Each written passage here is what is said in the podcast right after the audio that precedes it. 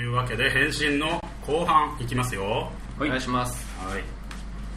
えーその後グレーゴルは1ヶ月以上も苦しみ続けるわけです。それはなぜかというと例のリンゴを誰も取り除いてはくれなくて。背中に刺さっていまだに体にめり込んだままなんですね。取れないそれは、でもはや這いずり回ることもできない状態になってるわけですね。でこれにはさすがの父親も同情してくれてですねグレーゴルがたとえこの悲惨な剣を覚える姿だとしてもこうじっと我慢してね飲み込んで耐えることで、まあ、一応家族の義務を果たしているわけです、うん。でその後グレーゴルへの同情からね今のドアはこう開け放たれるわけ。グレーゴル、でもグレーゴルは今からは見えない部屋の隅っこの方の暗がりでこうじっと横たわっているわけです。で今の様子を知ることができるようにはなったが無論聞こえてくるのは以前のような賑やかな会話ではなかった父親は夕食の後すぐにこう椅子にね座って眠り込み母と妹は静かにしていると。母は最近流行の下着を縫う内職を始めて妹は売り場所店員の仕事を始めたと。で夜になると速記とフランス語の勉強を妹はしてるわけですね。で10時ぐらいになると母と妹が朝6時に仕事に出なくてはならない父親をですねベッドに連れて行くための仕事に取り掛かるとで父はねその今の椅子から離れることを嫌がるわけですね極端に、まあもしかしたらグレーゴルを見張るためだったのかもしれない。なるほでこのね働きすぎて疲れ切っている家族には、まあ、必要以上にグレーゴルに気を使わなくなっていくわけですね。だんだんと。まあ家計は逼迫して母と妹の装飾品もこう売ってしまってね。女中も今では朝と晩にボサボサ白髪ばあさんがやってくるだけなんですね。ボサボサ白髪のばあさんですね。で掃除と洗濯はそのばあさんがやってくれてその以外のことはまあ家族でやるようになるわけです。でもねその狭い家に引っ越せばいいんだけどそれができないのはグレーゴルのせいだったわけですね。ただもちろんグレーゴルをね箱とかにこう入れて運び出すことはできたわけですけども家族はそれをしなしなかったわけですね、まあ、実質的にはですねだからこの引っ越ししない理由っていうのは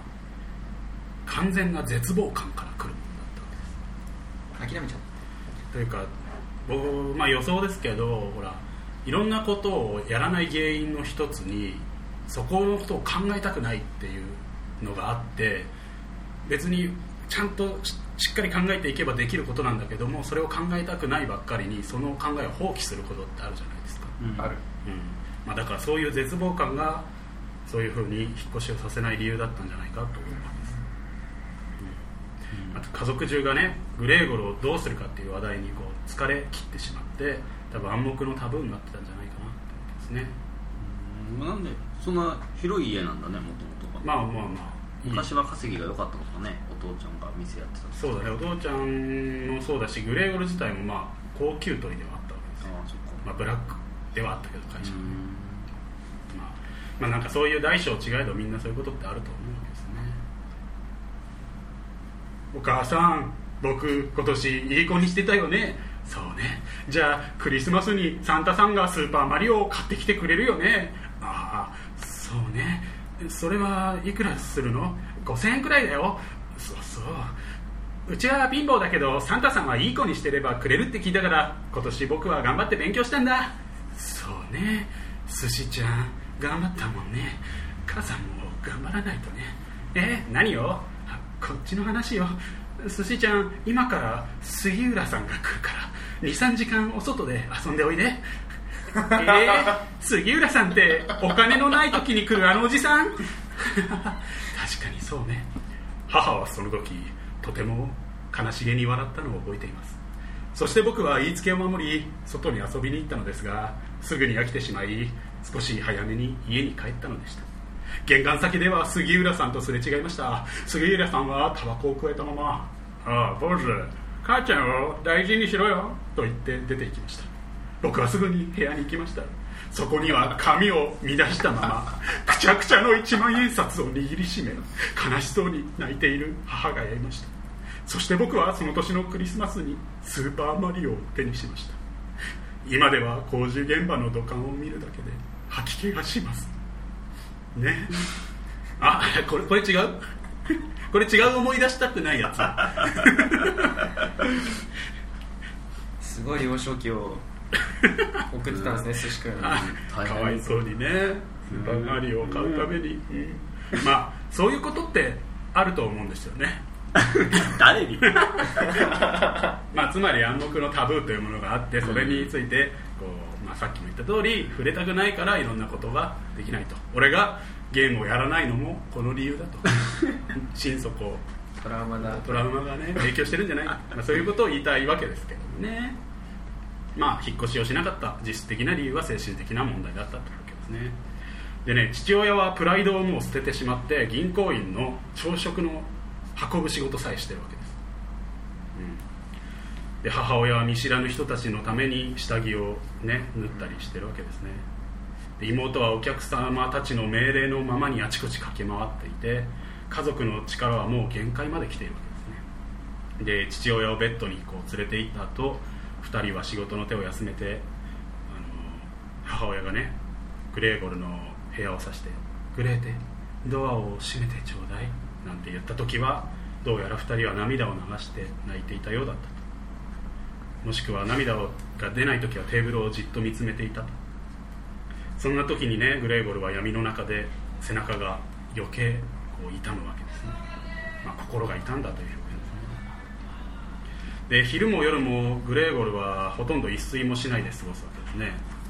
彼の感情は安定せずに家族をまたどうにかして自分の力だけで支えてやろうって考えたりですね。逆にもうなんか自分の世話をあんましてこない家族に怒ったりなんか感情がこう安定しないわけですねグレーゴルは。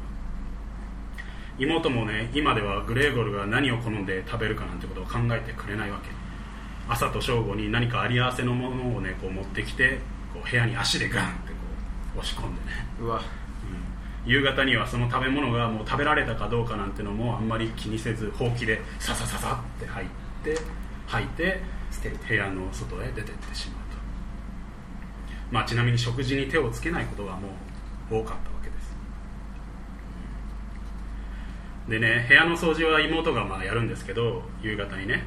これ以上早くは済ませられないっていうほど粗末にこうさささささってやって出てっちゃうと、まあ、当然部屋は徐々に汚れてあのゴミとか埃が溜まっていくわけですね。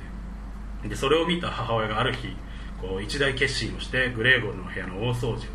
しようと思って23倍のバケツの水を使ってね掃除をやり終えるわけです。でも部屋がびしょ濡れになってグレーゴルはもうちょっと不機嫌になる、でソファーの上で腹立たしげにこうしているわけ。でそれを、ね、妹は掃除をされたことを聞いて今度は侮辱されたと感じてね自分の仕事をうん。母親を責め立てるわけですね。で父も妹の肩を持ってね母親を責めたと。で妹はねもうもう二度とグレーゴルの掃除なんかグレーゴルの部屋の掃除なんかしてやらないって言って泣きじゃくるわけですでそれに対してグレーゴルはなんでそんなことを俺に聞かせるんだとせめてその今のドアを閉めるぐらいの配慮をしてくれてもいいじゃないかってこう腹立たしく思って、まあ、大きい音を出してとか言う言うわけです。うなる。怖いだろグレーゴルが奥の方から、ね。でその後グレーゴルの部屋の掃除は例のねのババアね白髪の女中ババアの仕事になるわけ。でこのばあさんはねグレーゴルをそれほど嫌わなかった。なんか親しみのこもった感じでね。こっちへおいで虫のじいさんとかよ呼んできたりしてくれたと。まあしてくれたっていうかでもこれはグレーゴルはもう無視するわけですけどね。でも自分の居場所からこう動かないわけ呼びかけられてこっちへおいでとか言われてもね。である日のことその女中がまた呼びかけ始める時、えーグレーゴルはすっかりもうムカついてしまってね。ノロノロだったけどばあさんに向かってこう威嚇をするわけ。シューってやろうとするわけ。そうするとばあさんはその辺にあった椅子を高く振り上げてね全くこう同時に。怖が怖がらない、まあ、それぐらい気の強いばあさんだったわけですね。でグレーゴルは今ではもうほとんど何も食べられなくなっていた。自分の部屋の環境がコロコロ変わるからだと考えていたけれどもそれはもう慣れたと、うん、グレーゴルの部屋は倉庫になっていたわけです。それは何でかっていうとね空いている部屋をこの家計が苦しいから下宿人に貸し出したわけですね、ザムザ一家は。で下宿人は3人の男でねみんななんか性格が細かい神経質なやつらなわけですね。で自分たちの部屋ばかりじゃなくて台所とか家全体について汚いだとかあっちは掃除しが足りてないとか口を挟んでくるようなやつらなわけです。でそのためになんかひ必要ないものはこうグレーゴルの部屋にどんどんどんどんこうしまわれていくわけ。でグレーゴルはねガラクタとかが邪魔でねこう曲がりくねってしかこう歩けなくなるわけです。まっす。ぐ歩けなくなる。でもだんだんそれが面白くなってきちゃうわけですね。のろのろと這い回っては死ぬほど疲れを感じて悲しくなってまた何時間も動かないでいるみたいな生活をグレーゴルは送ることになります。で下宿人が時々居間で夕食をとる時なんかは、まあ、もちろんグレーゴルのとこのドアは閉ざされてるんですけどもある日女中がねミスをしてドアが開いたまま、こう下宿人たちが夕食に降りてくるわけですね、まあ、ドアが開いてたんだけど、まあ、暗い部屋の端っこでね、まあ、今は電気ついてて暗い部屋は電気消えてるから見えないわけですけど、まあ、グレーゴルに気づくことはなかったわけです。でこの下宿人たちがね夕食をこう母が作って運んでくるわけですよ。でそれをねこう丹念にこうチェックしてねでこうフォークとかで刺して十分に柔らかくなってるかどうかとか点検までして OK みたいなそういう許可を出してまあ母親と妹はねああよかったなんつってほっと微笑んだりする感じなわけですね。で下宿人は黙って黙々と食べ食べ続けるわけ。でその食事の音がねこうグレーゴルに聞こえてくるわけですけどこの歯のない顎だけではどうすることも食事ってのはできないんだぜっていうようなことにグレーゴルはなんか聞こえてきちゃうと。そういう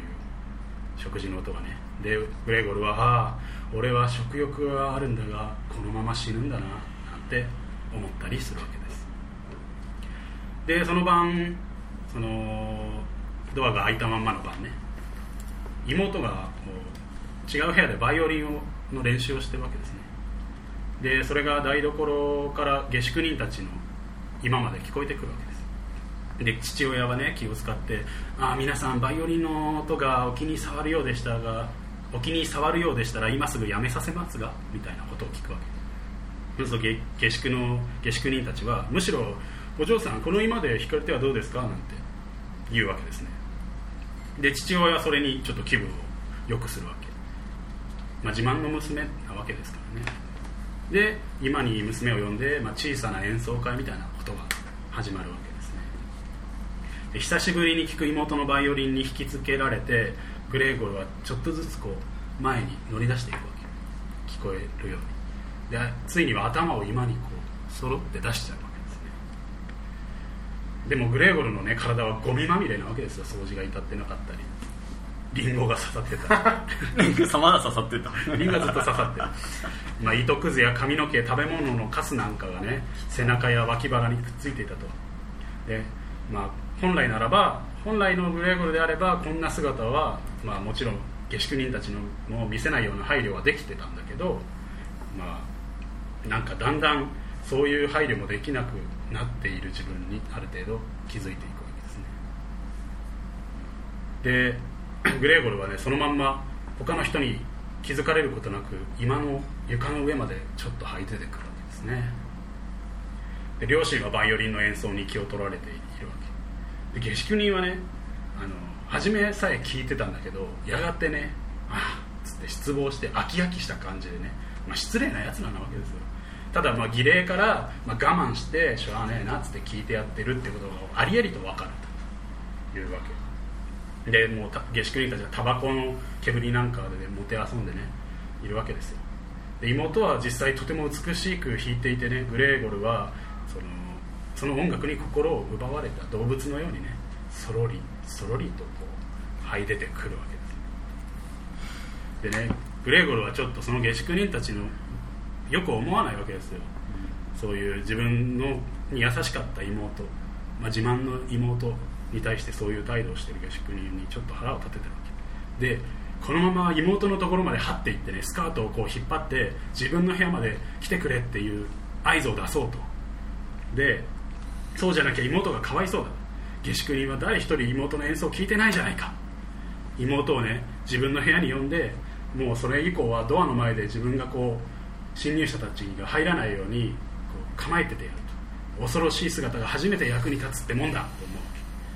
で中にいる妹にはクリスマスイブにね自分がやろうとしていたことを打ち明けてあげよう。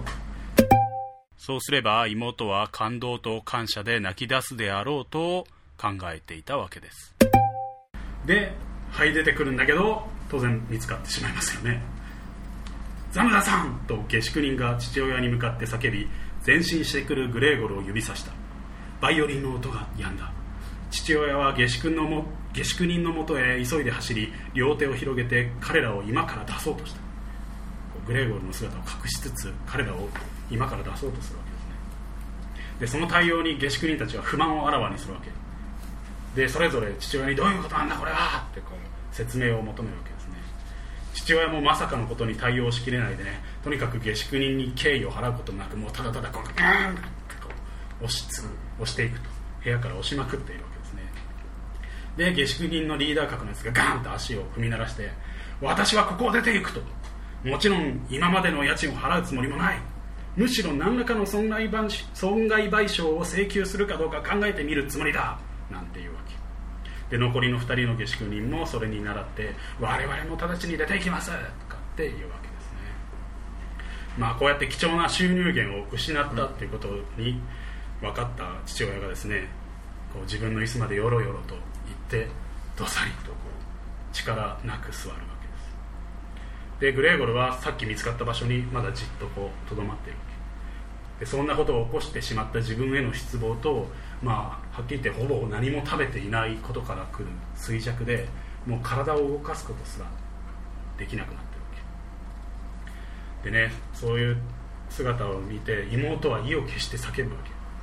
お父さんお母さんもうこれまでだわ。こんな怪物はもう兄さんなんかじゃない。私たちはこいつから離れなければならない。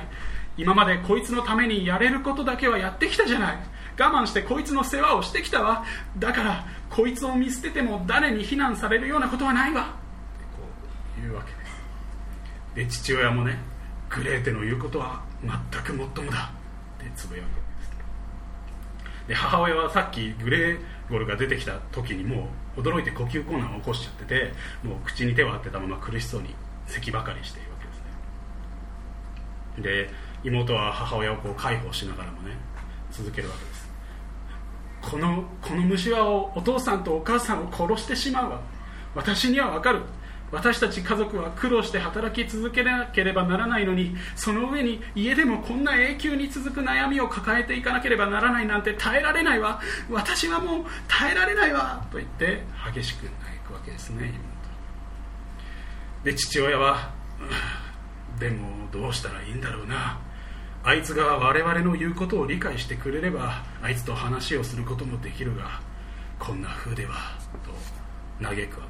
けです。でそれに対して妹はまだ続ける。そもそもあいつがグレーゴルだなんていう考え方がおかしいんだわ。むしろ長い間そう信じてきたこと自体が不幸だったんだわ。あいつがグレーゴルだなんてありえない。もしもしグレーゴルだったら人間がこんな生き物と暮らすことなんて不可能だと早くに気がついて自分から進んで出ていったに違いないわ。その場合確かにお兄さんを失ったでしょうが私たちは生き延びていくことができてお兄さんの思い出を大切にすることができた。ところがこいつはこの家全体を占領しようとしてるんだわ。お父さん見てごらんなさい。またやりだしたよ。つってこう指をさすわけですね。妹はこう恐怖のあまり父親の後ろにこう隠れてしまうわけ。で父親も立ち上がって妹をかばおうと両手をこう広げるわけです。まあやりだしたわって言ったんだけどグレーゴルは誰かをね決して傷つけようとかましてや妹を不安にさせようとしたわけではなくただ自分の部屋に帰るためにこう頑張って向きをこう変えようとしただけだったわけです。それを妹は怖がっちゃったわけですけどね、うん、だけどこう衰弱してるのにしてるわけでねグレグレーゴルは。こう回転することももう結構困難なわけ。で何度もこう頭を上げてわ力なくあで床に叩きつけられまた何度もこう頭をうんって回転しようとしてはうん ってこうなってる。でやがてねさすがにその姿を見て家族にもその誠意は伝わったようだったと。そしてみんなが沈黙したまま悲しげに彼をじっと見つめていた。でグレーゴルは息がハーハー言うのを抑えることができないほどの重労働だったわけだけどもなんとか休み休み続けるわけですね。でそんな彼を家族は追い立てることはしないでね彼のなすがままこう任せて見ているわけです。で回転がこうようやく体の回転を終えるとまっすぐにこううわーって這い戻り始めるわけですね。でようやくようやくドアのところまでやってきてグレーゴルは少しだけこう振り向く。そうすると背後では何一つ変化は起こっていないようだったそして自分の部屋の中にこうのそのそのそって入るや否やドアが急にバタンって閉められて鍵をガチャンって閉められるわけです。それはねグレーゴルはね背後に突然起こった出来事にびっくりしたんだけどもドアを閉めたのは妹だったわけです、まあ、グレーゴルが部屋に入ると俊敏にまさにこう飛んでくるようにバッて来てドアに鍵を閉めながら妹は「とうとうこれで!」って叫ぶわけですね。悲しいですね。でグレーゴルは暗闇の中でもう自分が全く動けないことに気づくわけです。まあそれも不思議には思わなかったわけ。むしろここまで張ってこれたことの方が不思議なくらいだったわけですね。まあでもなんか気分は悪くなかったんですね。体全体に痛みはあったんだけどもその痛みもなんだかだんだんと痛まなくなってきていてこのまま痛みは消えるんじゃないかすらとすら思われたわけです。で埃にすっかり覆われてねしまっている背中の腐ったリンゴもその周りの炎症の痛みもこうほとんど感じなくなっているわけですね。グレーゴルはそのまま静かにうずくまって愛情を持って家族のことを考えます。そして妹の言った通り自分が消えてしまわなくてはならないことを強く感じました。そのまま空虚に満ちた物思いを続けていると時計が朝の3時を告げたわけです。そうすると窓の外が明るくなり始めるわけですね。そういうのを感じることはまだ彼はできたわけ。そして自分の頭が意に反してガクリと沈み最後の息がふっと漏れるわけ。死んじゃったわけですねグレーゴル、そして朝早く例の女中のばあさんがやってくるわけですねでグレーゴルの部屋をちょこっと覗いて身動きもしないグレーゴルを見てまたふてくされてんなと考えて、えー、ほうきでねもうこうくすぐるわけですグレーゴル。ちなみにこの女中だけはグレーゴルが分別があるものだっていうふうに思ってたわけです。でくすぐったんだけど何の反応もしないわけですね。で今度はもう体をね少しこうグイグイグイって包んで体をこうずらすかずらすようにねグイグイグイってそれでも全く反応しないわけ。そして間もなく事の真相に彼女は気づくわけですね。そしてザムザ夫妻の寝ている部屋に知らせに行くわけ。でザムザ夫妻は飛び起こされて寝ぼけてたんだけども、えー、事情を飲み込むとベッドから降りて居間に行くわけですね。そうすると居間にはもうグレーテも起きていてね、まあ、ちなみにあの使用人に来てからあのグレーテは居間に寝るようになった。まあ、グレーテも起きていたと。でザムザ夫人が「死んだの?」って尋ねるわけですね。そうするとばあさんが「そうだと思います」と言ってグレーゴルの死骸をほうきでツンツンツンと押して移動させたりするわけ。でその対応にさすがにザムザ夫人はその行為をやめようとさせるんだけどまあ結局実際はそうはしなかったわけですね。で、えー、ザムザ氏まあ、父親ね。もうここはあのグレーゴルが死んでからね呼び名が変わってるわけ。父親とかいう表現がザムザシーに変わってるわけだ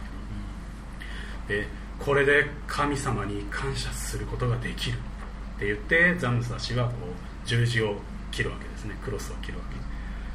け。で他の女中を含めた3人も真似をしてこう十字を切ります。で死骸を見て妹のグレーテが言うわけです。なんて痩せていたんでしょう。もう長いこと食べ物を差し入れても全然食べなかったんですものね。なんていうわけ、まあ、事実グレーゴルの体はもうぺっちゃんこでもうすでに干からびていたわけですね。で、えー、ザムザ夫人がグレーテちょっと私たちの部屋へおいでと悲し悲しげな微笑みを浮かべて言うわけ。で3人で部屋に行くわけですね。で女中のおばあさんは窓をガサッと開けるとまあ、清々しい空気に少し生暖かさが混じっていたと。もう3月の末だったわけですねそれは、まあ、だから結構経ってますね。クリスマスイブに言おうとしたこともできなかったわけだから少なくとも、まあ、4ヶ月ぐらいは経ってるわけですね。でしばらくして3人の下宿人たちが自分たちの部屋から出てきて朝食はどこにあるんだ？なんつってこう女中に聞くわけですけど、まあ、当然用意はないよね。でまあグレーゴルの部屋を指さして中に入ってごらんみたいな合図を送って3人はグレーゴルの死体をこう囲んで呆然としてると、えー制服をビシッと着たザムザ氏が現れてこう片方の腕にはね奥さんをこう抱いてもう片方の腕には娘を抱いて、まあ、グレーテなんかは父親のね腕に時々こう腕にこう顔を押し合っててねみんな少し泣いているようだった感じなんですねでザムザ氏はすぐに私の家から出て行っていただきましょう。ってこう下宿人に言うわけ。下宿人はそれはどういう意味です？って言うんだけど今申し申し上げた通りの意味ですと言ってこう、まあ、いくつかやり取りするんだけども昨日までのザムザ氏とは違ってね堂々とそういうふうに言って下宿人たちももうすぐに出て行かざるを得なかったわけですね。で下宿人たちが出ていくと3人はなんかすがすがしい気持ちになるわけです。で今日はみんなおのおの仕事を休んで散歩をしたりして過ごそうってう決めるわけですね。3人には休息が必要だったわけです。で3人がそれぞれ職場に欠勤届をこう書いてるとね女中のおばあさんが朝の仕事を終えてやってきてなかなかこう帰らないわけですね。でなどうどうしたんだってこう聞くとなんかばあさんはね誇らしげにねいいことしてやったぜ的な感じでね隣のあのものを片付けることについては心配ご無用ですよ。私がもう片付けました。まあグレーゴルのことなんですけどね。で ザムザ夫人とグレーテはそれを聞くとねようやくすがすがしくちょっと落ち着いていた気分なんだけどまた蒸し返された感じがして少しうなだれてしまうわけね。で全部をね説明しようとするばあさんにザムザ氏が手を伸ばして皆まで言うなって感じで制してばあさんはなんだよせっかくやってやったのにみたいな気分で腹を立てて出て行ってしまうとでもうあいつはクビにしようなんて思うわけですけど。で夫人とグレーテがしばらく窓際に立って抱き合ってただ少し悲しげにしていたと。そんな様子をねザムザ氏はじっと眺めてしばらくしてから声をかける。さあもうこっちへおいでと。もう過去のことは忘れてしまおう。そして少しは俺のことも心配しておくれなんて言うわけですね。で2人がやってきて、まあ、法要かなんかをするわけですけどね。そしてそれから3人で外出をするわけです。もう何ヶ月ぶりのことだろうかと。電車で郊外まで出ます。でまあね早い時間だし彼らしか乗っていなかった電車には暖かい日が降り注いでいた3人は座席にゆっくりと座りながら将来の話をした。でこれまで3人はねお互いの仕事のことについて詳しく聞き合ったことがなかったわけです。で実際話し合ってみると実は今よりもっと狭くてあの家賃の安い家に引っ越ししてしまえば先行きは決して悪くないっていうことが分かってくるわけですね。でそんな先行きの明るい話をしてると妹のグレーテがだんだんと元気を取り戻してそれを眺めていたザムザ夫妻はいつの間にか彼女が美しく魅力的な女性に育っていたことにほとんど同時に気づくわけです。そして近いうち立派な結婚相手を探してやろうなんて思うわけですね。で目的地に着いた時に娘はその若々しい体をぐっと伸ばして立ち上がった。それは老夫婦に先行きの明るい新しい夢の始まりを予感させた。と言ってこの話は終わっていくわけです、はい。というわけで返信聞いていただきました、まあ、この後3人でちょっとああだこうだ話したり、えー作者のねプロフィールを紹介なんかもしたりしていこうかと思っておりますが、まあ、本作を聞け、えー読んだ気になれればいいという方はここまでで結構でございますができればこの後も感想編も聞いてください。というわけで、えーフランス・カフカ返信でした。ご拝聴ありがとうございます。